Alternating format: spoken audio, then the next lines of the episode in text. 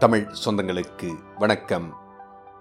Sathyan audio books வழங்கும் அமரர் கல்கியின் பொன்னியின் செல்வன். குரல் சத்யன் ரங்கநாதன். மூன்றாம் பாகம் கொலைவாள் அத்தியாயம் பதினேழு திருநாரையூர் நம்பி. மதுராந்தகத்தேவர் தமது பரிவாரங்களுடனும் வந்தியத்தேவனுடனும் பழையாறை நகருக்குள் பிரவேசித்தார். ஆரியப்படை வீடு பம்பைப்படை வீடு புதுப்படை வீடு மணப்படை வீடு முதலான வீரர்கள் வாழும் பகுதிகளின் வழியாக ஊர்வலம் சென்றது. பிறகு கடை வீதிகள் குடிமக்கள் வாழும் பகுதிகள் ஆலயங்கள் ஆலயங்களை சூழ்ந்துள்ள சந்நிதி தெருக்கள் முதலியவற்றின் வழியாகச் சென்றது. ஆங்காங்கு ஒரு சிலர் வீட்டு வாசல்களில் நின்று பார்த்தார்கள். ஆனால் மக்களிடையே எவ்வித உற்சாகமும் இல்லை என்பதை வந்தியத்தேவன் கண்டான். முதன்முறை அவன் இந்நகருக்குள் வந்திருந்தபோது நகரம் கோலாகலத்தில் மூழ்கியிருந்தது. இப்போது வீதிகள் ஜனசூனியமாயிருந்தன. பழையாறை பாழடைந்த நகரமோ என்று சொல்லும்படி இருந்தது. மதுராந்தகத்தேவர் மீது பழையாறை மக்கள் அவ்வளவாக விசுவாசம் கொண்டிருக்கவில்லை என்பது வெட்ட வெளிச்சமாக தெரிந்தது. வந்தியத்தேவனுக்கு இது ஒரு விதத்தில் சௌகரியமாயிருந்தது. தன் முகம் தெரிந்தவர்கள் யாரேனும் தன்னை பார்க்கும்படி நேரவும் அதனால் தொல்லை ஏற்படவும் இடமில்லை அல்லவா? இவர்கள் சோழ மன்னர்களின் புராதன அரண்மனை வீதியை நெருங்கிக் கொண்டிருந்த சமயத்தில் இன்னொரு பக்கமிருந்து பெரியதோர் ஊர்வலம் வந்து கொண்டிருந்ததை கண்டார்கள். அந்த ஊர்வலத்தின் மத்தியில் திறந்த பல்லக்கு ஒன்று வந்து கொண்டிருந்தது. அதில் இருந்தவர் யாரென்பது நன்கு தெரியவில்லையாயினும் யாரோ சிவனடியார் என்றும் இளம் பிராயத்தினர் என்றும் தோன்றியது. சிவிகைக்கு முன்னும் பின்னும் ஜனக்கூட்டம் அதிகமாயிருந்தது. கையில் தாளங்களை வைத்து இனிய ஜங்கார ஓசையை எழுப்பிக்கொண்டு சிலர் பல்லக்கின் முன்னாலும் பின்னாலும் பாடிக்கொண்டு வந்தார்கள். இடையிடையே திருச்சிற்றம்பலம் ஹரஹர மகாதேவா என்ற கோஷங்களுடன் திருநாரையூர் நம்பி வாழ்க பொல்லா பிள்ளையாரின் அருட்செல்வர் வாழ்க என்ற கோஷங்களும் எழுந்து வானை அளாவின.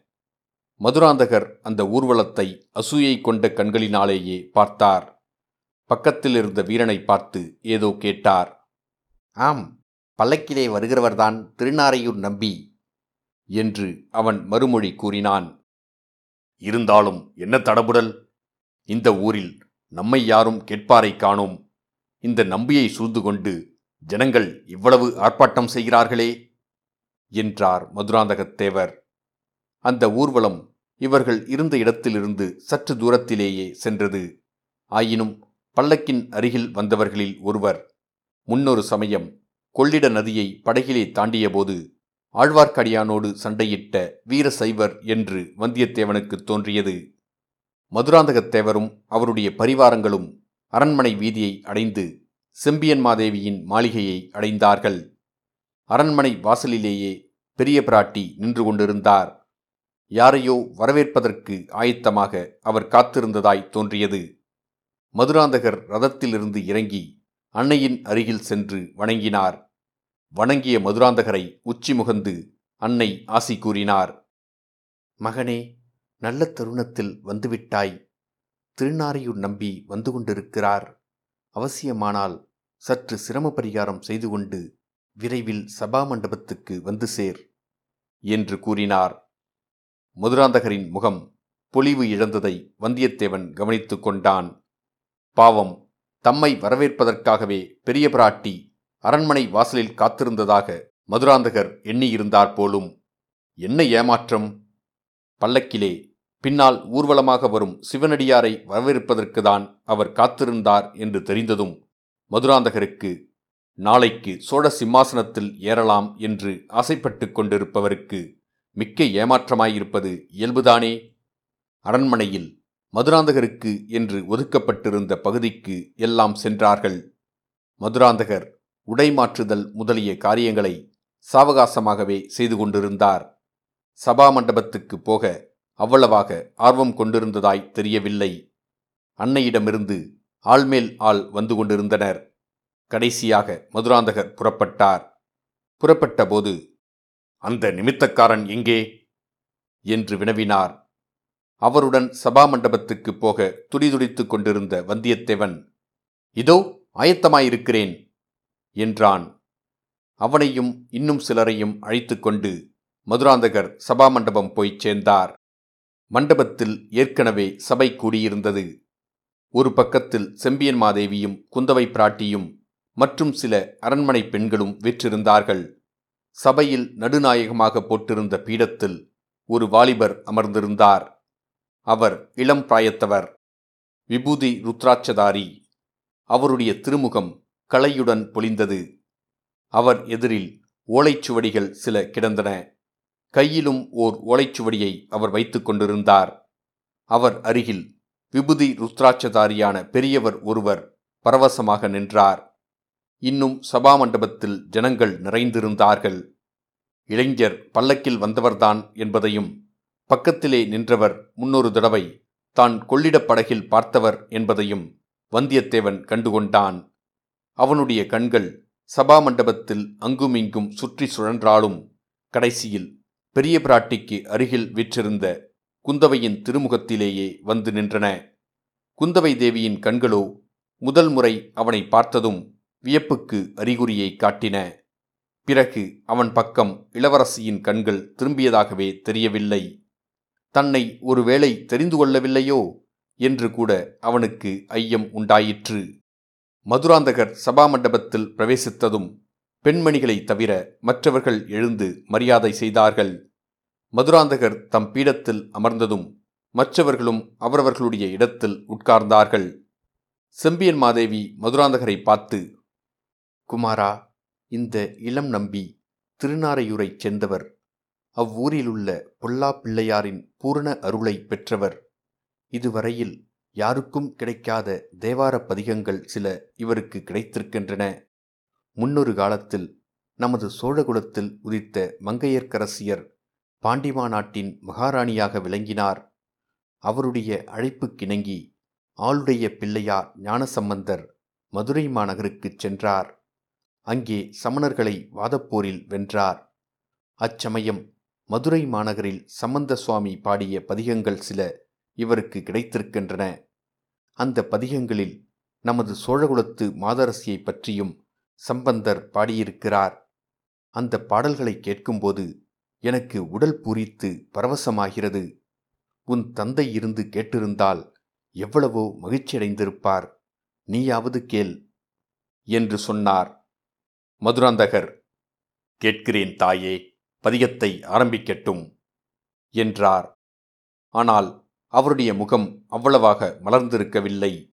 அவருடைய உள்ளம் வேறு எங்கேயோ இருந்தது. திருநீரு ருத்ராட்சம் அணிந்த சாதாரண சிறுவன் ஒருவனை பெரியதொரு பீடத்தில் நடுநாயகமாக அமர்த்தி தடபுடல் செய்வது அவருக்கு பிடிக்கவில்லை. அன்னையை திருப்தி செய்வதற்காக பொறுமையுடன் உட்கார்ந்திருந்தார். பொல்லா பிள்ளையார் அருள் பெற்ற திருநாரையூர் நம்பியாண்டர் நம்பி தம் கையிலிருந்த ஓலைச்சுவடியிலிருந்து படிக்கத் தொடங்கினார். ஞானசம்பந்தர் மதுரை மாநகரை பார்த்ததும் சிவபக்தி செல்வத்திற்கு சிறந்த மங்கையர்க்கரசியார் வாழும் பதியல்லவா இது? என்று வியந்து பாடிய பதிகங்களை முதலில் அவர் பாடினார். மங்கையர்க்கரசி வளவர்கோன் பாவை வரிவளை கை மடமாணி பங்கையச் செல்வி பாண்டிமாதேவி பணி செய்து நாடோறும் பரவ பொங்கழலுருவன் பூதநாயகனால் வேதமும் பொருள்களும் அருளி அங்கையர்கண்ணி தன்னொடும் அமர்ந்த ஆளவாயாவதும் இதுவே. மண்ணெல்லாம் நிகழ மன்னனால் மண்ணும் மணிமுடிச் சோழன்றன் மகளாம் பன்னினேர் மொழியால் பாண்டிமாதேவி பாங்கினார் பணி செய்து பரவ விண்ணுளோர் இருவர் கீழொடு மேலும் அளப்பரிதாம் வகை நின்ற அண்ணலார் உமையொடு இன்புறுகின்ற ஆளவாயாவதும் இதுவே. என்னும் பாடல்களை கேட்டபோது செம்பியன் மாதேவியின் கண்களிலிருந்து முத்து முத்தாக ஆனந்த கண்ணீர் சொரிந்தது. அத்தகைய மங்கையர்க்கரசியை பெற்ற குலத்தில் தாமும் வாழ்க்கைப்பட்டு மகாராணியாக வாழ்ந்திருக்க கொடுத்து வைத்திருந்த பூர்வ ஜென்ம பாக்கியத்தை எண்ணி எண்ணி மனம் பூரித்து மகிழ்ந்தார். மதுராந்தகருக்கோ மேற்கூறிய பாடல்களில் மண்ணெல்லாம் நிகழ மன்னனால் மண்ணும் மணிமுடி சோழன் என்னும் வரி மட்டுமே மனத்தில் பதிந்தது. அத்தகைய புராதான பெருமை வாய்ந்த சோழர்குலத்து மணிமகுடம் தன் சிரசை அலங்கரிக்க வேண்டியதிருக்க இன்னொருவர் அதை அபகரித்துக் கொண்டிருப்பதை நினைத்தபோது அவருக்கு ஆத்திரம் உண்டாயிற்று. சம்பந்தர் மங்கேற்கரசியாரை போய் பார்க்கிறார். பாண்டிமாதேவி அந்த பாலகரை பார்த்து ஐயோ இந்த இளம்பிள்ளை எங்கே? பிரம்மராட்சர்கள் போன்ற சமணர்கள் எங்கே? இந்த பிள்ளை அவர்களுடன் எப்படி வாதப்போரிட்டு வெல்ல முடியும்? என்று கவலையுறுகிறார். அதை அறிந்த சம்பந்தர் பாண்டிமாதேவியை பார்த்துச் சொல்லுகிறார். மானினேர் விழி மாதராய் வழுதிக்கு மாபெருந்தேவி கேள். பாணல் வாயொரு பாலன் ஈங்கிவன் என்று நீ பரிவெய்திடேல் ஆனை மாமலை யாதியாய இடங்களிற் பல அல்லல் சேர். ஈனர்கட் கெளியேன் அலேந்திரு. ஆளவாயரன் நிற்கவே. என்ற பதிகத்தை திருநாரையூர் நம்பியாண்டவர் நம்பி பாடியபோது செம்பியன் மாதேவி தம்மையே மங்கையர்க்கரசியாகவும் பதியம் பாடிய நம்பியையே ஞானசம்பந்தராகவும் பாவனை செய்து கொண்டு இந்த உலக நினைவையே மறந்து மனம் பூரித்தார். மதுராந்தகத்தேவரோ ஆம் நான் இளம் பிராயத்து சிறு பிள்ளைதான்.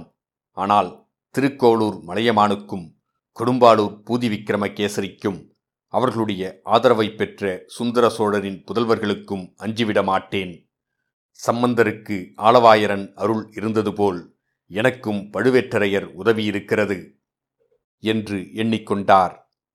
வந்தியத்தேவனுடைய செவிகளில் பாடல் ஒன்றும் புகவே இல்லை. அவனுடைய கண்களும் கருத்தும் குந்தவை தேவியிடமே முழுவதும் ஈடுபட்டிருந்தன. இளைய பிராட்டி ஒரு கால் தன்னை தெரிந்து கொள்ளவே இல்லையா? தெரிந்து கொண்டும் பாராமுகமா? அல்லது தன்னிடம் ஒப்புவித்த காரியத்தை நிறைவேற்றிவிட்டு வந்து உடனே சொல்லவில்லை என்ற கோபமா? என்று இப்படி அவன் மனம் சிந்தித்து கொண்டிருந்தது. அத்துடன் இளைய பிராட்டியை தனிமையில் எப்படி சந்திப்பது? சந்தித்து செய்தியை எப்படிச் சொல்லுவது? என்றும் அவன் யோசனை செய்து கொண்டிருந்தான். பாடல்கள் முடிவடைந்ததும் செம்பியன் மாதேவி நம்பியாண்டாருடன் வந்திருந்த பெரியவரை பார்த்து ஐயா இந்த இளம் பிள்ளையை பார்த்தால் ஞானசம்பந்தரே மீண்டும் வந்து அவதரித்திருப்பது போல தோன்றுகிறது. இவரை அழைத்து கொண்டு தமிழகமெங்கும் ஊர் ஊராகச் செல்லுங்கள். அங்கங்கே கிடைக்கும் தெய்வீகமான தேவார பதிகங்களை சேகரித்து கொண்டு வாருங்கள். அப்பர் பதிகங்களையும் சம்பந்தர் பதிகங்களையும் சுந்தரமூர்த்தியின் பாடல்களையும் தனித்தனியாக தொகுக்க வேண்டும். சிவாலயங்கள் எல்லாவற்றிலும் தினந்தோறும் பாடச் செய்ய வேண்டும். இது என் கணவருடைய விருப்பம். அதை என் வாழ்நாளில் நிறைவேற்றி பார்க்க ஆசைப்படுகிறேன். நீங்கள் ஊர் ஊராய் போவதற்கு வேண்டிய சிவிகைகள் ஆட்கள் பரிவார சாதனங்கள் எல்லாம் அளிப்பதற்கு ஏற்பாடு செய்கிறேன். சக்கரவர்த்தியின் அனுமதியை கோரி என் குமாரனிடமே செய்தி சொல்லி அனுப்புகிறேன். என்றார். அச்சபையில் அப்போது எழுந்த கோலாகலமான கோஷங்கள் மதுராந்தகரின் செவிகளுக்கு நாராசமாயிருந்தன. இத்துடன் அத்தியாயம் பதினேழு முடிவடைந்தது. மீண்டும் அத்தியாயம் பதினெட்டில் சந்திப்போம்.